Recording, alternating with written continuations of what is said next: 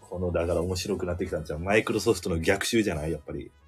まあ、ガーファムで M を入れる人もおったけど、入れん方が大半やったもんね。大半やんか。四天王の方が五感もいいし。そうそうそうそうそうそう。それがもう、ちゃんと M 入ってきたなっていう。 M の復讐なんか、 いやほんま、いつも、ね、あの、M、M やと思うわ。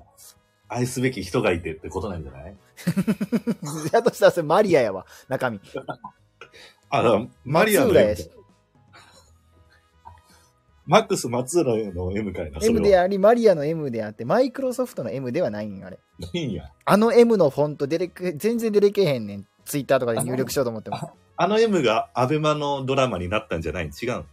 いや、あれもう、アベマじゃなくて普通に地上波でやってたよあ、そうか、テレ朝かなんかか。あの日も、こんな空を見上げていたなって、全部、なんかレフラットみたいな音で、最初、 安西、安西ちゃんが、見て、安西、安西、ララちゃんか、安西レレちゃんか。安西奈々ちゃんはそれドスケベ女優じゃないかな。それ別の人じゃない気がする。 そうなんや。セクシー女優って言えや。どういやごめんごめんごめん。ごめんごめんごめん。個人の思考に関してはこっちが関与したらあかんやろ。せやね、わからんよな。仕事と割り切ってセるクかもシーしれなへんやんことをしてるけど、本心で奈々ちゃんがどう動いてるかはわからんよな。わからへんやん。それしワークって思ってるかもしれんし、でも見とるこ、見とるこっち側からの意見で言う意なれ見ばで、しかないから。けどそれやったらドスケベ女優よ。向こうの立場に立ってなかったな。だってなかったです。ごめん、こっちの、こっちの感情の話。